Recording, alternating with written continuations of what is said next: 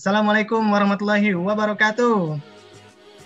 Waalaikumsalam warahmatullahi wabarakatuh. Kembali lagi di podcast Lini Suara bersama gue Asta Kurnia.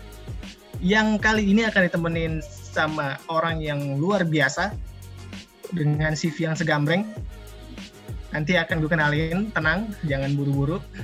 Sebelumnya, gue pengen ngejelasin dulu nih apa itu lini suara? Lini suara itu bagian dari lini muda yang menciptakan, bukan menciptakan sih lebih tepatnya, mewadahi anak-anak muda untuk membicarakan dan mendiskusikan berbagai macam hal tentang kemudaan nih. Mulai dari pekerjaan, jodoh, ataupun karir, atau karir sama pekerjaan sama ya. Eh, eh, hobi, itu juga termasuk di lini muda. Lini muda membicarakan semua itu dengan cara enjoy dan have fun Nah, kali ini kita akan membicarakan isu masyarakat yang sudah terlanjur menyebar. Kalian bisa pahami lah ya kalau misalkan saya mengatakan omnibus law. Ya, itulah yang beberapa belakangan ini terjadi di kalangan kita Indonesia. Ada beberapa hal yang pengen gue tanyain sebenarnya nih sama ahlinya juga. Nah, pembicara yang bakal nemenin gue malam ini kita kenalin Himas Muhammadi Imamullah El Hakim. Biasanya nih, beliau suka banget dipanggil Cak Hakim. Wih, itu bahasa bahasa ini ya, apa panggilan sayang kali ya. Kita panggil aja nih, kita sapa. Cak Hakim, apa kabar? Halo Bang Asta, Alhamdulillah uh, Tuhan baik. Thank you. Bang Asta gimana? Sehat-sehat bahagia kan? Saya juga baik juga nih, Cak. Mantap. Harus bahagia mungkin... kita ya sekarang ya. Nah, iya nih ini mungkin banyak juga nih teman-teman lini suara nih yang yang pengen tahu Cah Hakim yang mana sih orangnya gitu kan. Waduh, boleh, boleh, boleh dikenalin Instagramnya atau atau akun-akun sosial media lainnya? Baik, terima kasih Bang Asta dan kawan-kawan para pendengar setia semua dari Lini Masa. Kawan-kawan bisa cek ini ya, cek CV populer saya, wait CV populer ya. Kalau CV profesional kan beda lagi ya. Kalau oh, iya, iya. kan CV populer bisa kawan-kawan cek di @cak.hakimlaw ya di dan Hakim Law. Kawan-kawan bisa ya kita bisa diskusi lanjut di situ atau saling puluh-puluhan lah rahmi ya katanya kan katanya rahmi bisa nambah rezeki sama sama nambah ini ya umur ya. Bener banget cak. Nah sebelum lebih lanjut nih cak. Oke. Okay. di CV-nya nih saya udah ngelihat banget apa ngelihat CV Cak Hakim nih. Wah luar biasa sekali. Sangat-sangat mengagumkan beliau lulusan Universitas Erlangga di Surabaya jurusan hukum di tahun 2010. Bener Cak ya? Betul Sama banget. sekarang eh. lagi menempuh studi Master of Legal Study di Universitas Indonesia. Ya, jadi Semoga saya lancar. Amin. Saya ambil ini ya. Saya ambil S1 di UNER, itu masuknya 2010 ya. Iya. Uh, saya nggak tahu tadi mungkin disebutkan lulus 2010 katanya tuan. Oh iya. iya, iya benar benar benar. Masuknya Meskipun saya juga, uh, maksudnya uh, masuk di 2010, lulus di betul, 2015. Uh, betul. Ya, saya ambil ambil SKS tambahan lah ya, pendalaman kalau bahasanya kawan-kawan itu. Iya, iya, iya. Meskipun ya alhamdulillah uh, masih lulus dengan prestasi lah. Jadi saya masih bisa ada pembelaan gitu. dan dan sekarang saya juga ambil S2 di uh, S2 di Fakultas Hukum UI juga. UI ya. Nah, ya, ada yang perlu teman tahu nih kayaknya nih, Cak. Oke. Okay. Bahwa Cak Hakim ini juga termasuk delegasi Law in Japan Short Summer Course di Meiji University Tokyo 2014. Wuh. Gak yes, cuma itu, nah. tapi Delegation Asian Student Reader Forum di Chulalongkorn University Bangkok. rada rada susah juga nih ngomong universitasnya nih. Ha. Oke, okay, thank you, thank you. Ya itu juga jadi alasan saya ini ya, nambah yeah. Nambah waktu studi juga di satu tuh, biar nah, bener-bener kita S1 sekolah kuliah itu maksimal lah dapatnya. Nah, bener banget, Cak. Oke. Cak, nih uh, saya punya beberapa pertanyaan nih, Cak, tentang Omnibus Law uh, okay. kejadian kemarin-kemarin. Uh, langsung aja lah saya bertanya ke yang ahlinya okay. nih sama Cak. Gimana gimana? Karena banyak banget kan isu-isu uh, yang beredar di sosial media ataupun di kalangan masyarakat kita tentang Omnibus Law ini yang ditakutkan hmm. isu-isunya seperti yeah. kayak kehilangan kontrak kerja, terus bagi perempuan hilangnya cuti hamil, eh cuti melahirkan juga ya. Seperti seperti itulah penjelasan-penjelasan yang yang dikhawatirkan Betul. sama masyarakat sekitar hmm. tentang itu. Tapi sebelumnya yes. Cak, saya pengen tahu dong gimana sih penjelasan mengenai kronologis dan klarifikasi naskah Omnibus Law Cipta Kerja ini. Oke, terima kasih atas kesempatannya Bang Asta dan juga kawan-kawan sekalian pendengar setia dari Lini Masa yang semoga tetap sehat dan bahagia di tengah Amin. pandemi corona. Amin. Ya. Baik, Bismillahirrahmanirrahim. Semoga Tuhan memberkati kita semua. Jadi saya disclaimer dulu ya. Yang pertama yeah. adalah uh, saya masih belum lagi disebut ahli karena ini masih baru ambil ya. S2 masih, masih baru ambil, sementara uh, sangat tidak etis karena ini saya juga berkaitan dengan ilmu dari guru-guru saya, senior-senior saya yang sudah sudah profesor, sudah doktor dan sebagainya. Jadi disclaimer, ini saya di sini sebagai share sebagai apa ya? pengamat lah ya, pengamat yang juga mungkin secara moral juga menjadi secara moral saya juga juga dituntut bertanggung jawab secara moral karena S1 saya juga tentang hukum ternegara S2 saya sekarang ini juga tentang hukum ternegara juga. Jadi secara moral saya juga punya tanggung jawab untuk berbagi dan berdiskusi dengan kawan-kawan semua. Jadi sekali lagi uh, pendapat saya bisa benar bisa salah, bisa kawan-kawan bantah, bisa kawan-kawan ya kita diskusikan lagi lah gitu. Jadi yeah, ini disclaimer yang pertama. Disclaimer yang kedua adalah uh, oke okay, saya memang uh, belum ahli gitu tapi dalam konteks ini, dalam konteks hukum saya juga punya moral kompas, punya uh, tanggung jawab moral sebagai seorang advokat, sebagai pengacara.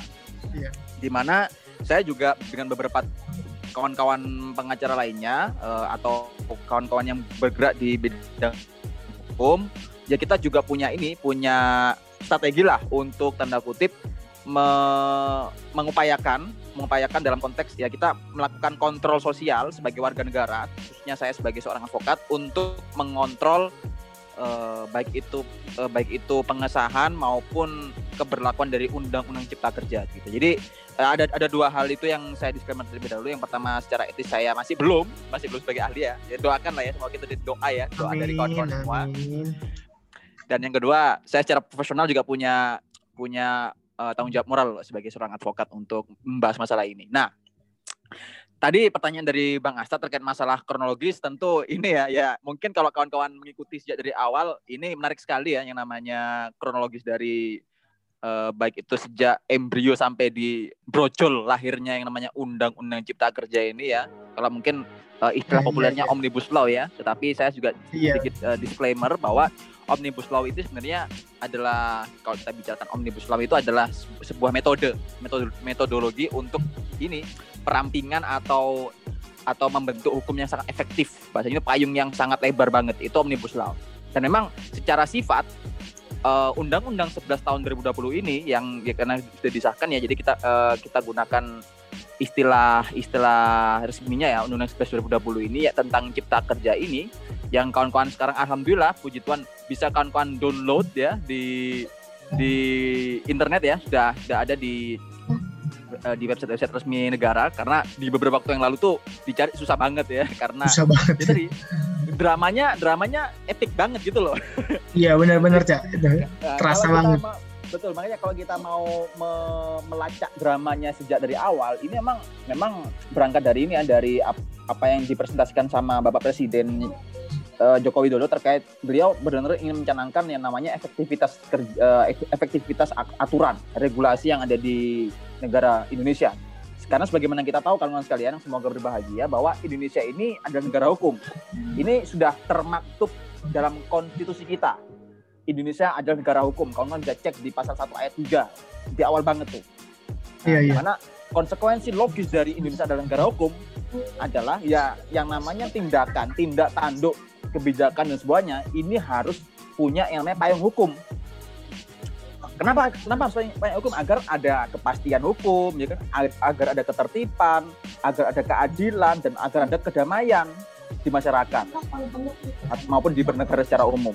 Nah, maka dari itu inilah yang menjadi penting bahwa segala hal termasuk dalam konteks bisnis, ekonomi, politik, sosial, whatever ya harus ada dalam uh, dirangkai dalam suatu aturan hukum. Nah, makanya uh, lahirlah gagasan dari Bapak Presiden untuk dalam konteks ekonomi perlu ada yang namanya omnibus law ya kan? Atau hukum yang dapat tanda kutip merangkum semuanya secara secara utuh secara harmonis seperti itu. Karena sebagaimana kita tahu juga bahwa yang namanya memang tantangan di Indonesia ini adalah masalah regulasi. Banyak sekali tidak tidak sedikit ya uh, riset riset tentang masalah investasi ekonomi dan sebagainya itu salah satu ganjalan yang paling besar itu masalah ekonomi eh ma ma mohon maaf masalah regula regulasi. Regulasi. Regulasi yang sangat berbelit ya kan? Kita, kita tahu baik itu regulasi secara formal maupun secara informal ya. Secara formal Iya, iya. izinnya berkas-berkasnya whatever itu ya banyak banget ya. Itu harus ke sini harus di situ dan sebagainya. Meskipun ada online ya. Online sekalipun kalau nggak diingetin setiap hari kadang-kadang ya namanya manusia ya. Lupa juga gitu. benar formal. benar belum kita bicara soal informal ya. Kalau bicara informal di tanda kutip hukum adat ya kan? Hukum di mana setiap daerah beda-beda. Oke lah kalau kita bicara Jakarta kota-kota besar kayak Surabaya Medan Bandung dan Jakarta itu mungkin masih muda. Dalam konteks ya lebih transparan lah ya. Artinya eh, clear clean and clear. Tapi kita belum bicara soal bagaimana hukum tanda kutip informal yang ada di daerah. Ya kan? Gimana ya? Jadi ya ya ya ya. Di lapangan sangat sangat sangat berbeda banget ya. Kalau saya nggak mau bicara soal korupsi dan sebagainya karena kan kan saya kira sudah tahu semua lah. Itu jadi rahasia umum bagaimana yang namanya suap menyuap, praktek suap menyuap dan sebagainya itu ada di daerah. Makanya ini menjadi salah satu tantangan challenge buat pemerintah baik di pusat maupun daerah yang dalam, dalam hal ini dikomandoi oleh Bapak Presiden Jokowi untuk ya tadi punya visi bagaimana caranya agar stimulus ekonomi itu bisa maksimal agar uang-uang dari investor-investor yang ada di dunia ini tidak apa ya rembes atau tidak di, uh, diambil oleh negara-negara tetangga sih itu Iya, iya. seperti Vietnam, Kamboja, India dan sebagainya. Tetapi ya harus diambil oleh Indonesia karena bisa punya potensi yang banyak itu. Nah, oleh karena itu berangkat dari itu ya uh, saya sebagai seorang warga negara mengapresiasi sekali apa yang disampaikan oleh Bapak Jokowi sebagai presiden maupun niat-niat uh, baik dari para pemegang kebijakan baik itu di legislatif maupun yang lain dalam konteks untuk memper apa ya mempermudah atau memperkuat konteks ekonomi kita. Nah, akan tetapi akan tetapi hal inilah yang juga menjadi dilema kita ya dilema yeah. dalam konteks uh, kita bernegara kan kawan sekalian bagaimana kita tahu bahwa ya karena tadi uh, konsekuensi Indonesia negara hukum ya ini ya harus ada aturan main kan yang harus dijalankan gitu. Termasuk dalam konteks ini adalah aturan main bagaimana suatu peraturan perundang-undangan dalam konteks ini undang-undang itu disahkan. Jadi tidak ujuk-ujuk mak berduduk undang-undang itu apa ya kayak ini ya kayak candi apa candi yang se sehari semalam jadi Se gitu ya. semalam jadi itu ya Nah, itu banyak banget lah. Atau apa? Atau gunung dan sebagainya yang banyak-banyak faktor-faktor kita tentang uh, membuat hal yang besar luar biasa dalam waktu yang sangat singkat. Ini ini nggak gitu caranya malih gitu ya. kita ya. Nah, itu konsepnya malih. Karena kita yakin bahwasanya yang namanya great things take time gitu. Hal yang besar, hal yang luar biasa itu butuh waktu. Nggak bisa di, di, di, di apa ya? Diakselerasi secara gegabah itu nggak bisa. Pasti akan ada ada konsekuensi yang harus dibayar. Nah, Iya. sa- sayangnya kawan-kawan sekalian yang semoga tetap berbahagia dan tetap setia dengan eh, dengan channel kita di lini masa ini ya. Eh, sangat Ini- banyak sekali kronologi yang Nah. disampaikan baik itu oleh tanda kutip orang dalam ya. Orang dalam itu dalam artian partai-partai yang terlibat di dalam proses legislasi. Saya nggak perlu sebut merek kan bisa cari sendiri di di apa di laman websitenya ya. Itu ataupun di sosial media.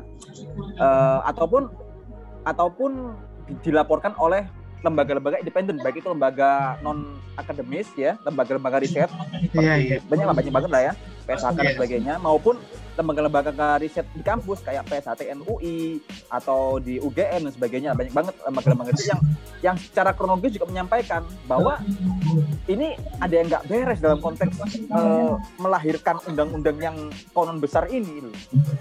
Karena tadi balik lagi bahwa ini proyek proyek besar.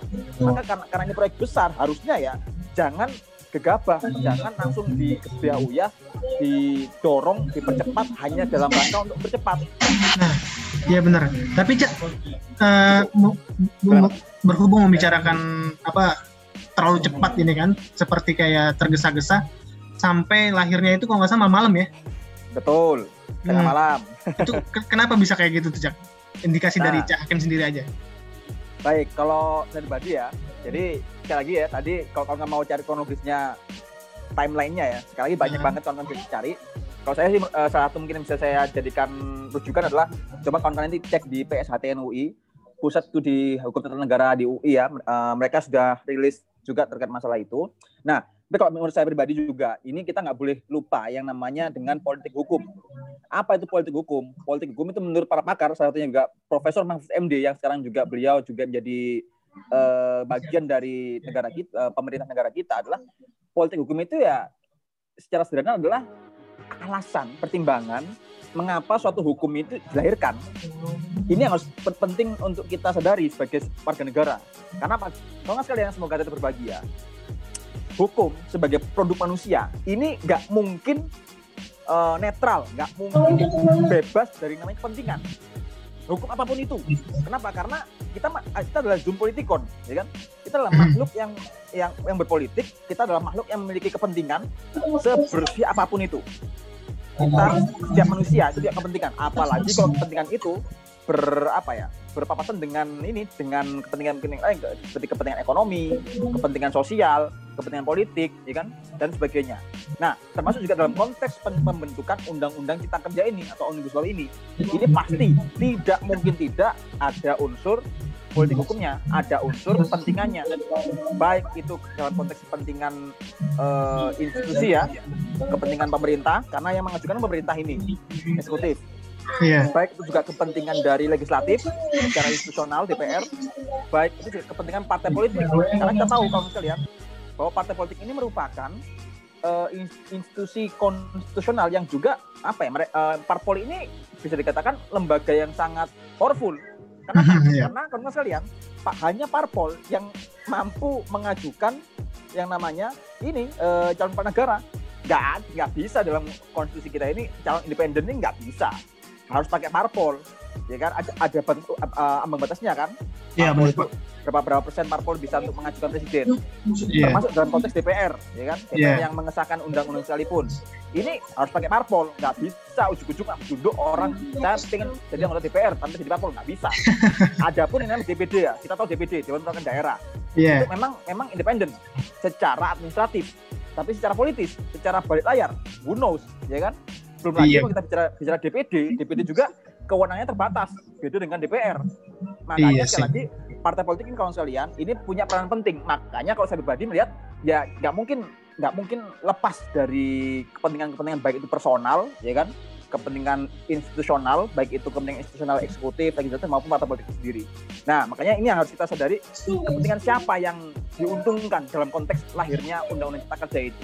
Makanya ini tentu ini akan jadi bahasan lain ya, bahasan di forum lain maupun bahasan di agenda lain karena sekali lagi maksudnya Undang-Undang Cipta Kerja ini banyak 1187 halaman bukan pasal iya. halaman.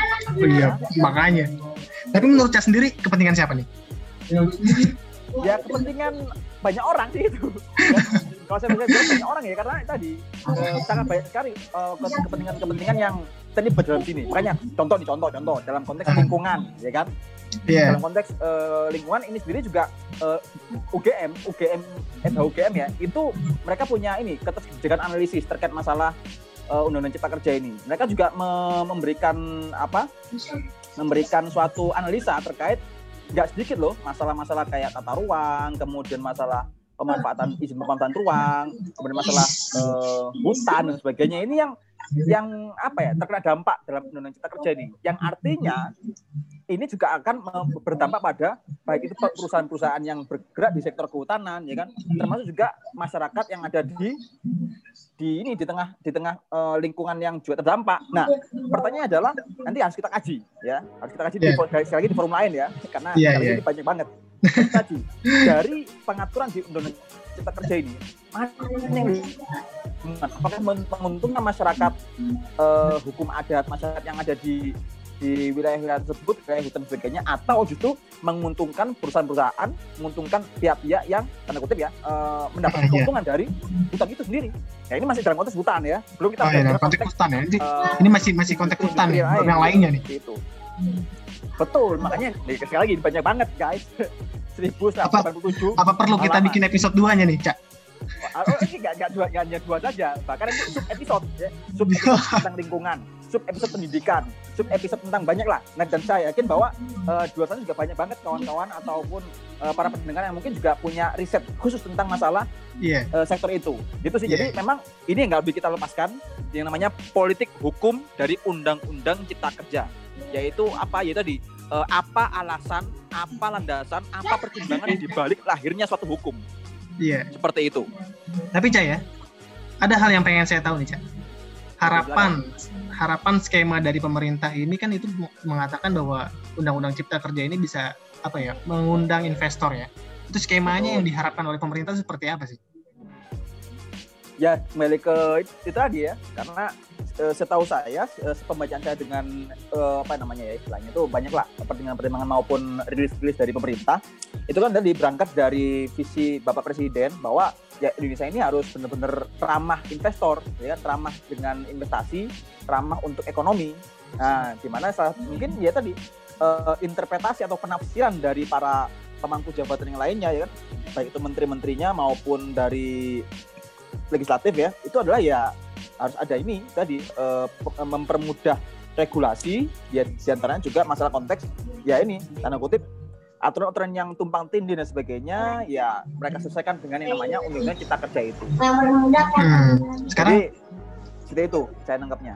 Nah, sekarang coba kita masuk ke urgensi penolakan omnibus law cipta kerjanya nih, Cak. Hmm. Kalau memang pemerintah mengharapkan bahwa investor itu mudah datang ke Indonesia, lalu dengan menciptakan beberapa peraturan-peraturan yang kemarin sempat diribut diributkan. Saya sempat baca tuh banyak beberapa peraturan yang uh, penafsiran peraturan yang saya rasa pribadi ya itu juga memberatkan si pihak pekerjanya. Makanya kenapa kemarin banyak banget pendemo-pendemo melakukan demo gitu kan, bahkan sampai ada yang rusuh-rusuh gitu untuk memperjuangkan ini nih yang yang poin-poin itu seperti yang tadi saya bilang apa cuti hmm. wanita hilang melahirkan yeah. nggak ada pesangon seperti itu ya yeah.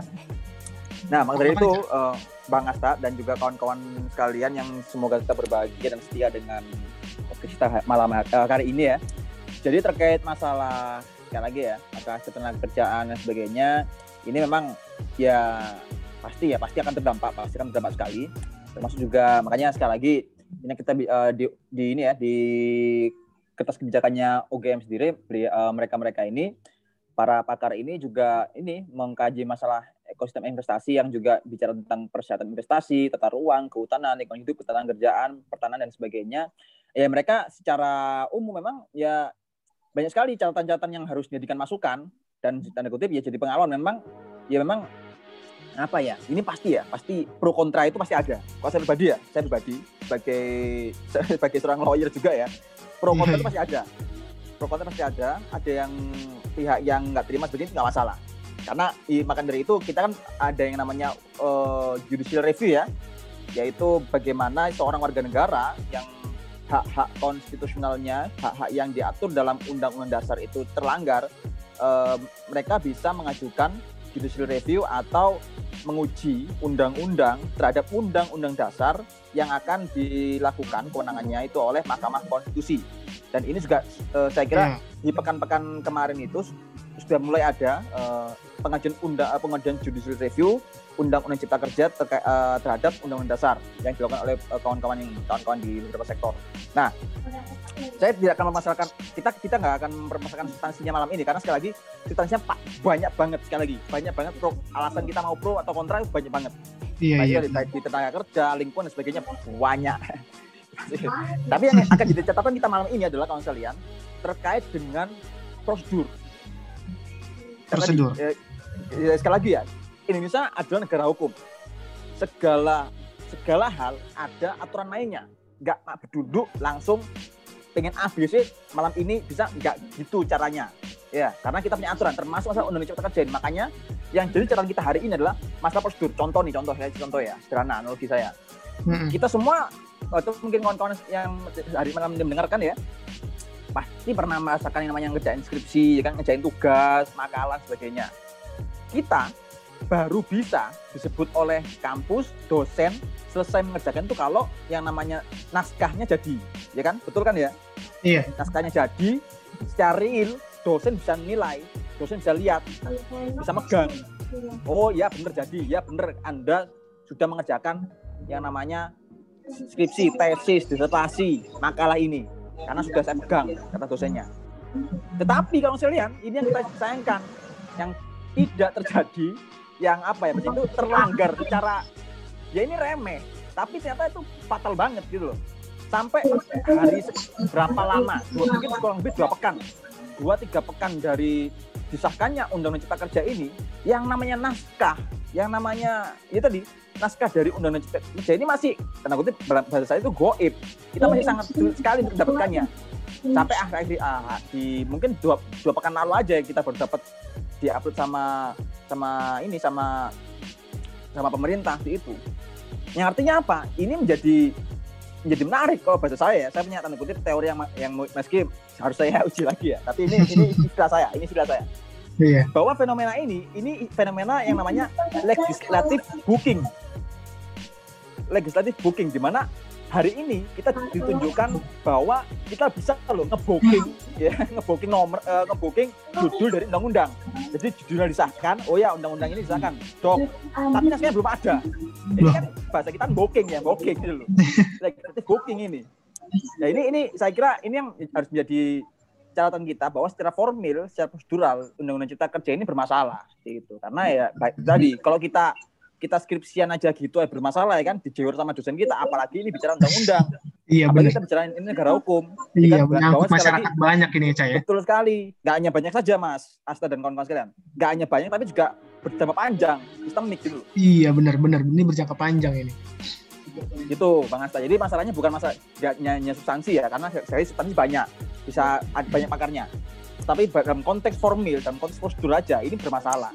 Kayak tadi ini udah disahkan tapi naskahnya nggak ada. Maksudnya apa ya? belum lagi kita bicara tipe-tipe dalamnya kan gitu. Yang katanya tipe gitu ya. Iya, hal yang benar. hal yang kita kira sekali lagi ini nggak gini bernegara itu sih itu bang Asta. Ini kan karena Omnibus Law Cipta Kerja ini udah disahkan ya jadi UU nomor 11 tahun 2020 ya Kaca ya. Betul. Terus juga pasti kan udah ini ya udah mulai terlihat lah uh, dampak-dampaknya. Kalau dari Hakim sendiri nih ngeliat dampak-dampaknya ini apa nih? Imbas? Ya kalau hmm, ya kalau dampak-dampaknya tentu ini ya uh, sekali lagi uh, yang, yang namanya reaksi dari masyarakat baik itu masyarakat secara umum maupun masyarakat-masyarakat yang memiliki fungsi kontrol sosial seperti akademisi maupun yang lain ya uh, termasuk juga lembaga-lembaga yang bergerak di bidang sosial. Itu mereka saya yakin mereka juga sudah mulai menyiapkan yang namanya judicial review untuk ini ya untuk menguji aturan-aturan pasal-pasal yang ada di dalam Undang-Undang Cipta Kerja yang mereka rasakan, yang mereka nilai melang, uh, melanggar hak-hak konstitusional, hak-hak asasi manusia yang dimiliki oleh warga negara baik dalam konteks ketenaga kerjaan, dalam konteks otonomi khusus, dalam konteks pendidikan dan sebagainya. Banyak banget. Nah, saya kira sudah sudah, sudah mulai ada di itu. Nah, tinggal mungkin saya yakin mereka juga nggak nggak gegabah lah ya nggak susu juga karena ya sekali lagi dalam konteks uh, perjuangan judicial review ini ya ini dilema juga kalau kita mainnya serampangan ya kan asal mengajukan aja. Ya kalau dibatalkan kalau nggak diloloskan ini juga berdampak fatal sistemik bagi perjuangan-perjuangan mengawal hukum itu gitu. Jadi uh, tentu bisa. itu dampak pertama ya. Dampak pertama adalah pasti akan ada nggak sedikit ya nggak sedikit uh, judicial review yang diajukan oleh oleh elemen masyarakat. Nah, yang kedua juga tentu kita juga uh, melihat dampaknya secara ini secara uh, apa ya? peraturan perundang-undangan ya di mana karena ini sudah bisa kan menjadi undang-undang maka ya dia sudah memiliki kekuatan hukum tetap untuk dijalankan termasuk juga akan ada perubahan-perubahan yang fundamental di baik itu dalam konteks undang-undang lainnya ya maupun dalam konteks peraturan perundang-undangan di bawahnya ya baik itu peraturan pemerintah dan sebagainya masuk masuk juga kebijakan menteri dan sebagainya di mana ya ini akan me membuat kawan-kawan yang bergerak di bidang korporasi maupun di bidang yang lain yang terdampak ini akan harus benar-benar belajar ekstra ya karena peraturannya akan banyak berubah sedikit banyak. banyak berubah. Jadi jadi ini juga akan berdampak pada ini kawan-kawan yang bergerak di bidang ekonomi juga gitu. Nah, yang juga agak nggak kalah penting juga dalam konteks ini kita juga perlu memperhatikan bagaimana kondisi sosial, sosial dari masyarakat kita gitu. Di mana memang hmm. ya di antara ini ya uh, Prof. Jimli itu mengatakan di antara yang namanya prinsip-prinsip dalam negara hukum itu ada yang namanya transparansi dan kontrol sosial di mana kedua hal ini ya transparansi itu terutama ini tanda kutip terlanggar ya dengan dengan disahkannya undang-undang cipta kerja ini dengan tadi ya sistem kebut se sekian hari lah bahasanya ya masih enggak ya sekian hari lah.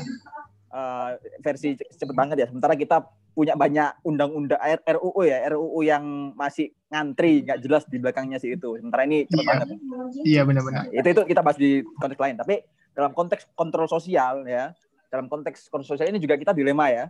Dilema dalam artian apa? Masyarakat yang ingin meng, mem, memberikan aspirasinya dalam bentuk baik itu berkumpul untuk edukasi, sosialisasi ya kan, maupun dalam konteks berdemonstrasi ya untuk menyampaikan pendapat di muka umum ini juga uh, punya punya apa ya? Mereka juga punya bahasa saya itu ditahan, tertahan secara moral. Kenapa? Karena kali hari ini kita lagi pandemi gitu loh. Ya kan? Iya. Iya betul. Nah, hari ini kita lagi pandemi, jangan kita bicara mau demonstrasi besar-besaran kayak beberapa waktu yang lalu ya, tahun lalu lah dengan uh, konteks ini ya, konteks masalah KPK. Untuk kali ini aja kita benar-benar mikir-mikir ya kawan-kawan kawan-kawan yang ingin mengaspirasikan suaranya ya. Karena tadi masalah apa? Orang-orang nikahan aja dibatesin ya kan. Kemudian apalagi iya, main bola aja nggak boleh dan sebagainya lah meskipun ya kita di luar sana ada lah hal-hal yang lost bahasanya itu yang uh, yang lepas. Tapi dalam konteks moral ya masyarakat ini juga akan berpikir ulang untuk uh, melakukan penggalangan massa dan sebagainya di mana ya nggak bisa kita pungkiri yang namanya penggalangan massa juga, juga cukup cukup penting ya cukup penting cukup menunjukkan bahwasanya seberapa kuat seberapa kuat kehendak dari masyarakat untuk mengaspirasikan kepentingannya. Dalam konteks ini ya tentang pro kontra tentang masalah undang cipta kerja masa itu ya tiga hal ini tiga hal itu ya yang mungkin bagi saya yang bisa kelihatan ya. Yang pertama tadi akan ada Eh, upaya-upaya uh, secara konstitusional ya judicial review. Termasuk juga uh, tidak sedikit ya yang namanya akademisi-akademisi untuk mendorong kepada Presiden Joko Widodo untuk menerbitkan Perpu ya peraturan, peraturan uh, untuk me menggantikan atau mencabut undang Cipta Kerja karena dirasa uh, dirasa sangat terburu-buru.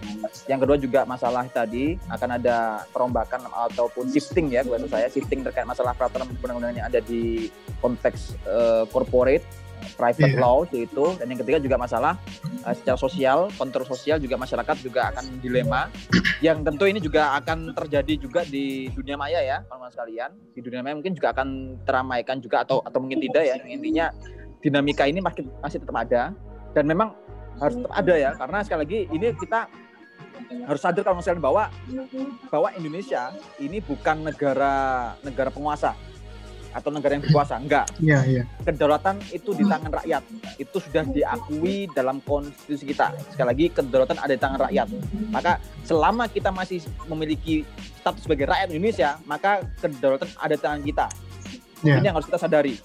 Maka dari itu sebagai warga negara yang baik juga jangan sampai kita abai. Jangan sampai kita lalai. Jangan sampai kita uh, bahasa itu bodo amat dan sebagainya. Jangan. Jangan. Minimal kita tahu agar apa? Agar kita tidak tadi tidak terjebak atau tidak apa bahasanya gitu ya? Bukan kurang update juga tapi jangan sampai kita jadi uh, terdampak tapi nggak tahu. Jadi karena karena ini pasti pasti kita semua terdampak. Baik itu kita sendiri ya maupun orang-orang keluarga kita dan sebagainya. Maka dari itu uh, hal yang harus kita tetap tetap uh, apa ya tetap kita kita lakukan adalah kita tetap kawal update lah ya update. Ya nggak usah nggak usah update terlalu detail banget nggak usah karena itu semua ada pakarnya ya. Intinya aja lah ya intinya aja intinya kita tahu oh uh, intinya oh ini oh ini masalah ini dan sebagainya. Oh sekarang sudah dini minimal tahu hal-hal apa yang terjadi di, di negara ini terutama dalam konteks undang-undang cipta kerja. Karena sekali lagi sebagaimana namanya ini cipta kerja. Dan manusia mana yang nggak butuh kerja ya kan? Saya butuh iya, kerja benar, Anda butuh kerja semua orang butuh kerja. Makanya karena semua orang butuh kerja ya minimal kita harus tahu ya harus tahu undang-undang ngapain nih itu. Oke, okay, terakhir kepada itu. Oke, okay, terakhir ya, Terakhir, silakan. Nah, minta saran nih, upaya pemuda ataupun mahasiswa, kaum pekerja atau masyarakat juga nih dalam menyikapi undang-undang cipta kerja. Oke. Okay. Saran-saran ya buat uh, elemen-elemen masyarakat ya. Baik, uh, nggak kerasa emang ya kalau diskusi itu emang ya. tapi emang ya tadi saya saya harap ini sebagai pemantik untuk kawan-kawan semua ya pendengar setia dari lini masa maupun elemen ini suara cak. Oh ya mohon mohon, mohon maaf lini lini masa nanti bisa dikat ya. Ini suara. Mau mau mau nggak nggak dikat ya? Maksudnya ini menarik ya? Uh, lini suara juga kawan-kawan yang berbahagia. Jadi terkait dengan bagaimana kita merespon sebagai warga negara warga negara yang baik ya sekali lagi sebagai sebagai warga negara yang baik bahwa saya ulang berkali-kali. Yang pertama adalah Indonesia adalah negara hukum. Ya, karena Indonesia negara hukum maka semua ada aturan mainnya. Kita sebagai warga negara juga terikat dengan aturan-aturan itu. Maka jangan sampai kita menyuarakan pendapat, kita berpendapat itu melupakan hukum.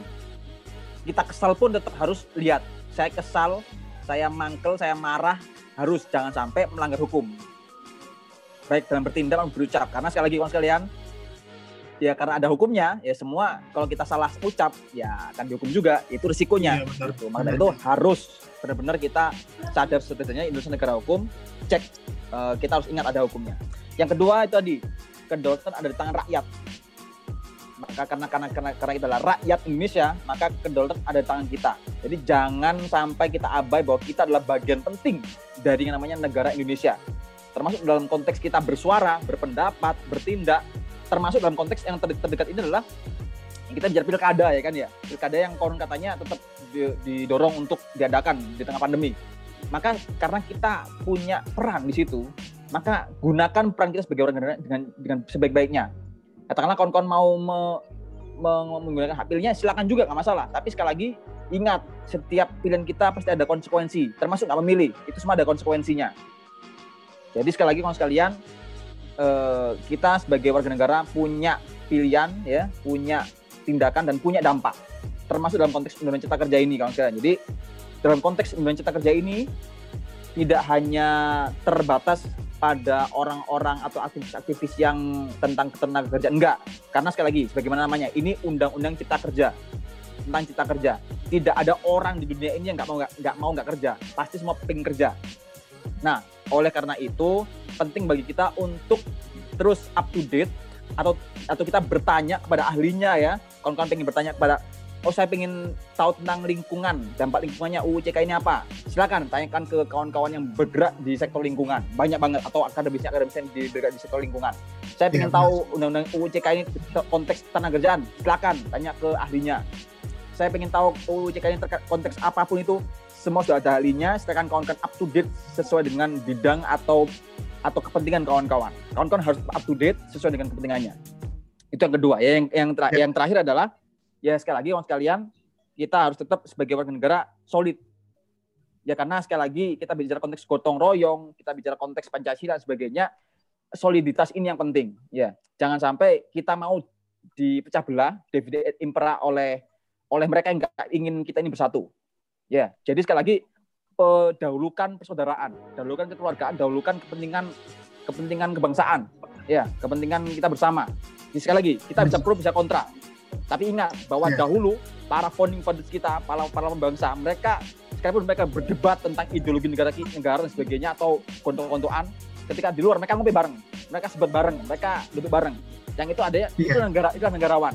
Maka hari-hari ini di mana kita krisis keteladanan kita harus mampu menjadi teladan di lingkungan kita. Dengan cara apa? Dengan cara kita menunjukkan bahwa kita sebagai pro kontra undang-undang CK kita tetap sebagai negarawan kita sebagai orang yang baik kita sebagai orang yang bahasa ya open mind moderat gitu Kerja Maka- sekali lagi it, eh, it start from us. Itu dimulai dari kita ya.